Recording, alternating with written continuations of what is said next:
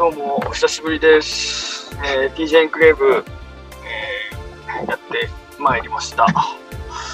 なんか、あの、最近は、えーまあ、ここ何回かはですね、えー毎月ゾロ目の日に、こう、まあ、最新の回を、えーお届けすることが多いので、まあ、なんかそろそろそのタイミングかなと思って、はい、撮っています。で、えーいつもはですね、あのー まあ、家で、えー収録をしてるんですけど、今日はちょっと、えーまあ、気分転換も込めて、えー今ちょっと車運転中なんですけど、まあ、車を運転しながら、ちょっと、まあ、一人で話して喋って、えー録画とか収録してみようかなと思って、はい。なので今、えー車を運転しながら、えー撮ってますというところです。で、そうですね、まあ、あの今日、まあ、いろいろ、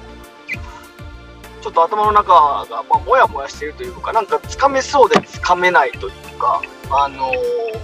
そういったトピックというか、まあ、そういうことが頭の中にあるので、まあ、ちょっとそういうことについて話をしてみようかなと思ってます。具体的に何の話かっていうとですね、えー、まあ、ちょうど1年前の今頃、えー前職、まあ、あの大手インフラ会社に勤めていて、えーまあ、今の、えー勤務先の、まあ、今の上司に、えー当たる人と、まあ、ちょうどそのズームで、えー面談というかをしてでそこから、まあ、現職の入社につなげていったというふうな、えー形なんですけども、えーまあ、なんかちょっと懐かしいなっていうところと、まあ、まだ1年は経ってないんですけど、まあ、1年近く経ってちょっと振り返りというか、えーここまでの、まあ、自分自身の軌跡なんかもちょっと考えてみたいなと。でそこから、まあ、何ができてるのか何ができてないのかっていうのと、まあ、ここまではうーんまあなんか、ね、地面を這いつくばってでもっていうところもあるし、まあ、なんかあの過去の、えー以前の職場以前の勤務先の経験をまあ生かした部分もあったんですけども、まあ、ここからさらに成長していくというふうなことを見据えたときに、まあ、何が必要なのかどういうことを考えていけばいいのかっていうこともちょっと、まあ、話しながらですけど整理して、えーお伝えしていければなというふうに思ってます。で、えーまあ1年近く、まあ、まだ実際には厳密には1年経ってないですけど、まあ、10ヶ月ぐらいですかね経ってみて。うーん。まあ一言で言うと自分の道自分のやり方が少しずつ見えてきたかなっていうのが、えーまあ、10ヶ月経った今の感想ですね、えー今私はま外資系の IT の会社、まあ、ソフトウェアの会社なんですけどに、えー勤務してるんですが、まあ、そことやはりその事業会社、えーインフラの事業会社 UTT にいたというところはやっぱりすごくなんていうか本当に業種的な全然違うような会社に来たということもあるので、えーすごく苦労した1年だったなということは感じています。まあ、今もその苦労はもちろんま拭いきれていないというか、えーまだその苦労が残っている部分ももちろん、えあるというところですね。ただ、えー逆に生きている面っていうのも、もちろんすごくあって、そうですね、まあ、個人的に一番意外だった、えーこれがもうできると思わなかったっていうところでいくと、まあ、契約書関係の仕事ですね、えーまあ、外資系の会社なので、英語の契約書を巻くとか、まあ、日本語もあるんですけど、えーその契約書の対応するときに、えー、と案外その、まあ、日系のインフラ会社でやっていたその契約書の、えー対応というか、まあ、まとめ方だったり、あと、まあ、例えばその収入印紙貼る貼らないとか、えーなんでしょう、その、まあ、こういうところを押さえておけば、あの少なからず、えーお客さんである、えーもうあの日系、ね、ここも、クライアントも日系のあの大手の企業さんなんで、えーどういうふうなあの流れで対応していけば、えーお客さんの倫理に通しやすいかとか、そういうことはあの割と、えーイメージしやすく、かつ、まあ、あの先方とかお客さんがすごく使ってもらいやすいようにうまく、あの先方の業務にはめれるように、えー、使えたというのは結構意外な収穫では、えー、ありました。ただ、うーんまあそういうところはね、やっぱり良かったにしても、やっぱりそのカルチャーの面では、その外資と、えー、日系の大手インフラとはやっぱり違うので、まあ、よく言われる話ですが、えー、今の会社、現職は、まあ、すごく、えっと、まあ、すごくというかどうかわかんないですけど、まあ、割とフラットで、まあ、あの、日本の企業でいうところの部長とか、えー、まあ、本部長とか、まあ、副本部長みたいな、そういうレベルの人とも、まあ、あの、関係性としてはすごいフラットに近い。まあ、上下は一応あるはあるんですけど、フラットに近いような感じで、どんどん話ができるなっていうのは、えー、で、そういうふうに、まあ、柔らかく接することができるんだけれども、なんかその、えー、大手インフラ時代のその関係性というかコミュニケーションの方法とかに、えー、自分自身がちょっとこう、まあ、あの慣れてしまっていてそうじゃない方法で、えー、コミュニケーションを取るっていうことに、まあ、すごくあの違和感というかあの不慣れな状態で、えー、過ごしていった、えっとまあ、特に最初の、まあ、半年とか、えー、34ヶ月ぐらいですかね、まあ、そんな感じがありました、まあ、今はもうそこら辺は、えー、だいぶ払拭はできたんですけどもあのそういうところは、ね、ありました。で、えー、まあそういうふうなあの違いもありつつ、え今あのチャレンジをして、え継続してやっていっていますで、えー、ここからはまあちょっとこれからどうやって頑張っていこうかなみたいな話をちょっとしたいなと思ってるんですけど、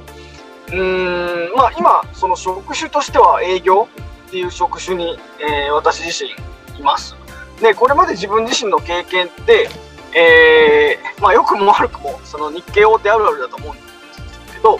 えー、一つの職種に絞らずにいろいろやってきた。まあよく言えばジェネラリストだし、まあ、悪く言えば特徴がない。あのこれっていう風な強みをレジュメにあまり上手に書けないっていう風な、えー、キャリアの積み方をしてきてしまっているのでそこが、まあ、自分としてもちょっとこうもやっとするところではあるし、えー、その中で、まあ、営業に特化したような職種に今いるので、まあ、ここはちょっと未だに、えー、違和感があると。いうところですね。もう少し細かく言うと、え私の、あのー、これまでのキャリアって、えーと、新卒採用の担当が2年。で事業所の人事の担当 HR の担当が、えー、2年。でまあ大きく HR という枠組みでは4年間ですね。ででえっ、ー、とその次に経験したのがあの、資源調達ですね、えーと、化石燃料の、えー、調達だったり、まあ、トレーディングだったりまあ、そこら辺の契約だったりっていうところを担当をしていたので、まあ、そこにちょっと営業的な要素、えー、はあるにはあったんですけれども、まあ、あの良くも悪くも実態的にそのいわゆる営業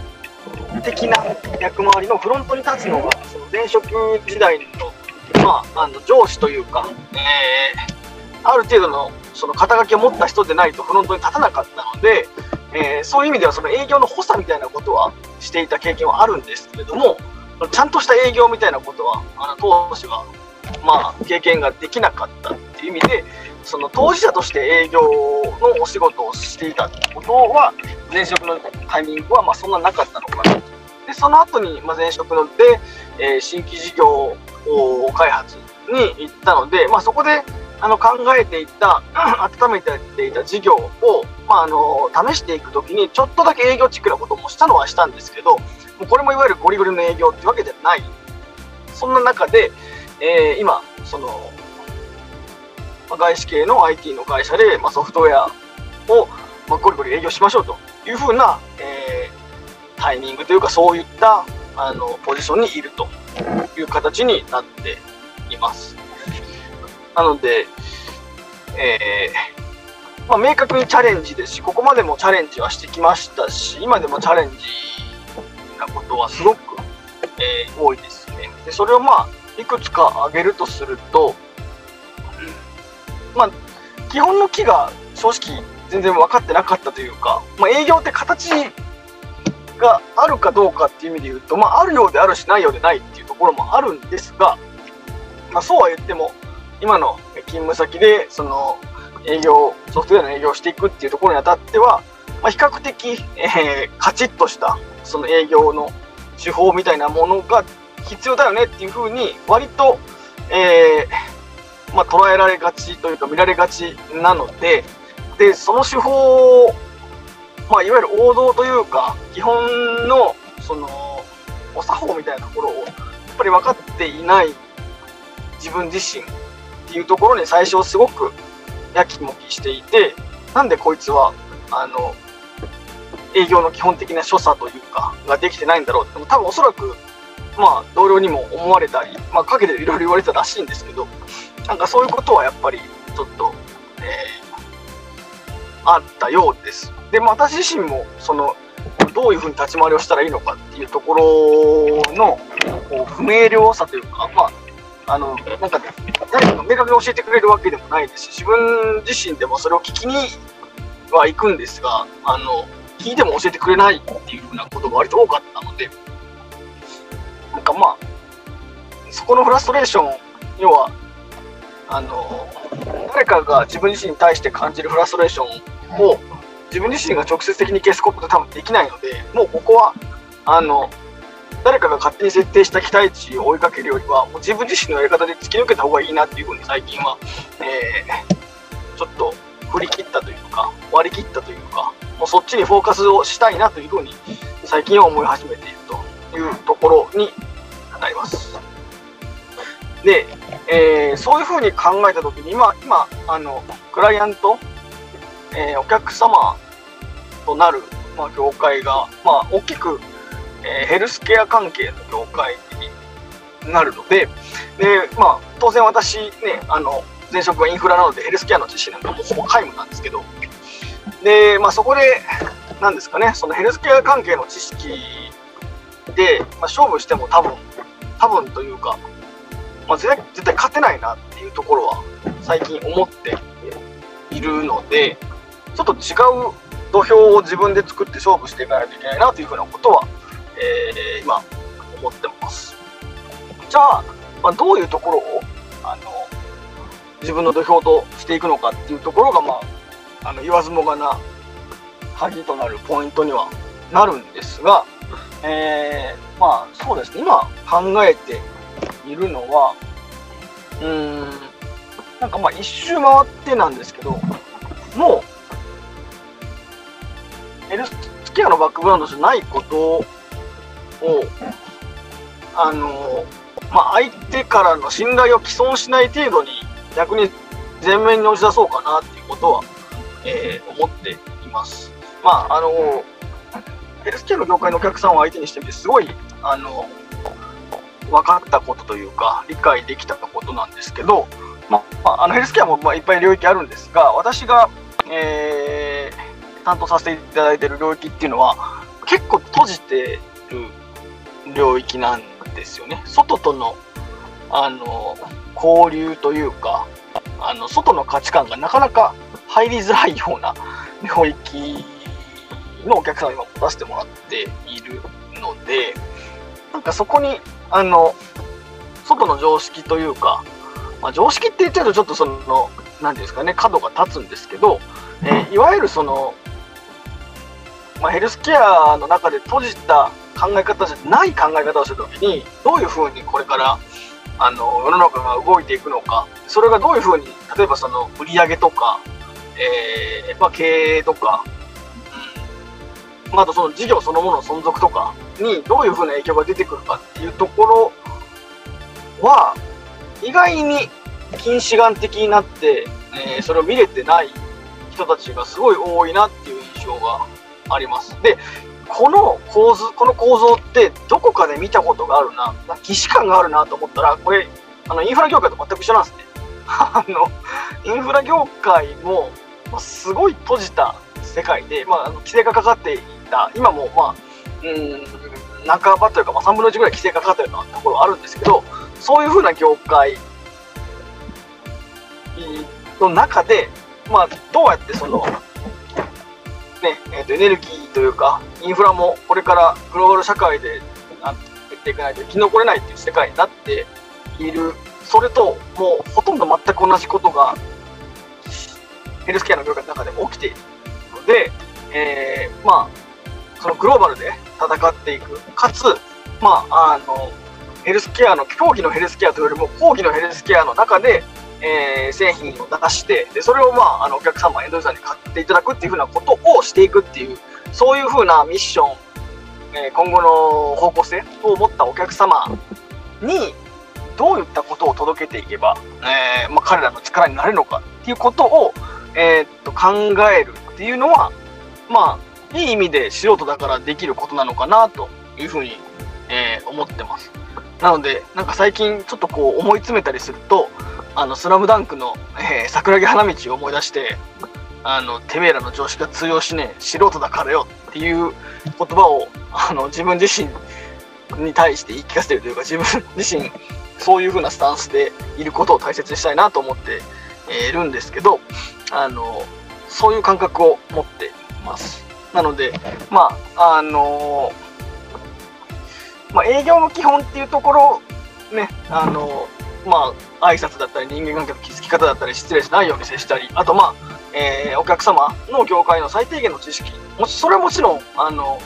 しっかりと持つことは大事ですし、まだ不足している部分、特に業界知識なんかはまだあの知識が足りない部分はあるとは思うので、そこはちゃんと習得はしないといけないんです。けど、逆に言うとそこさえクリアしたら、もう、あの、他の人と同じことはもう多分ややらない方がいいんじゃないのかなっていうふうにすら思っていて、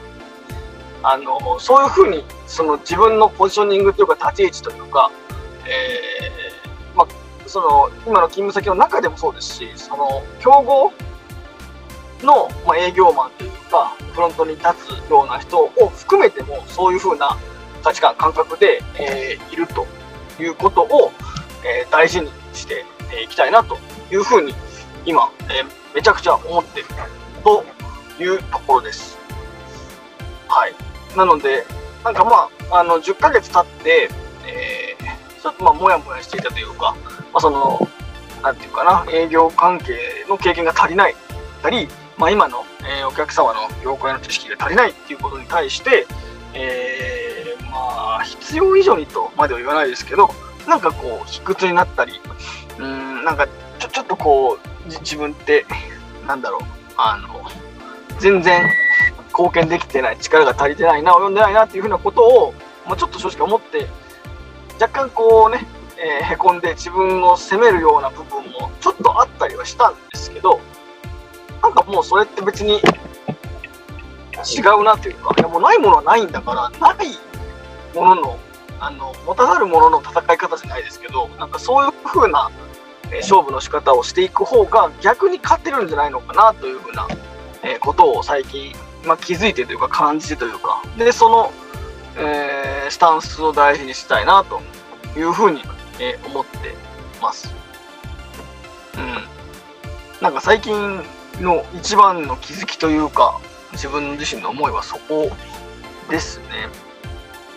で、うん。なんか、その勝ち方、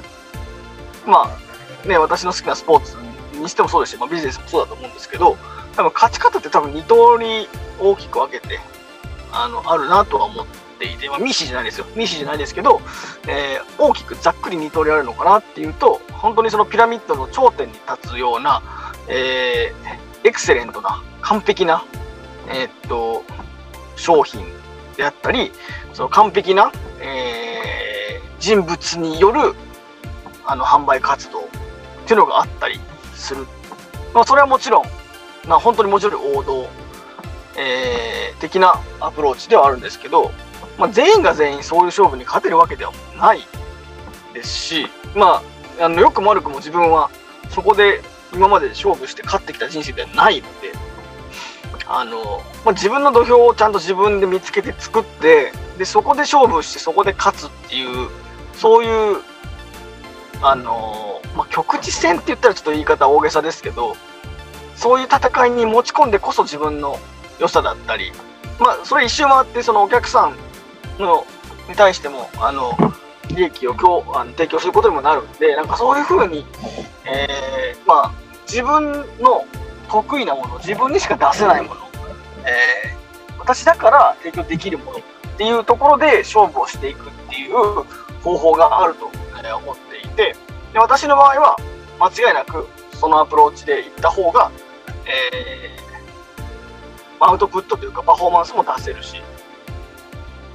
結果的にそれが回り回って、えー、お客さんにとってもいいものを、えー、提供できるというふうなところにつながってくると、えー、思ってます。あの自分の実践経験上そういうパターンが非常に多かったのでなので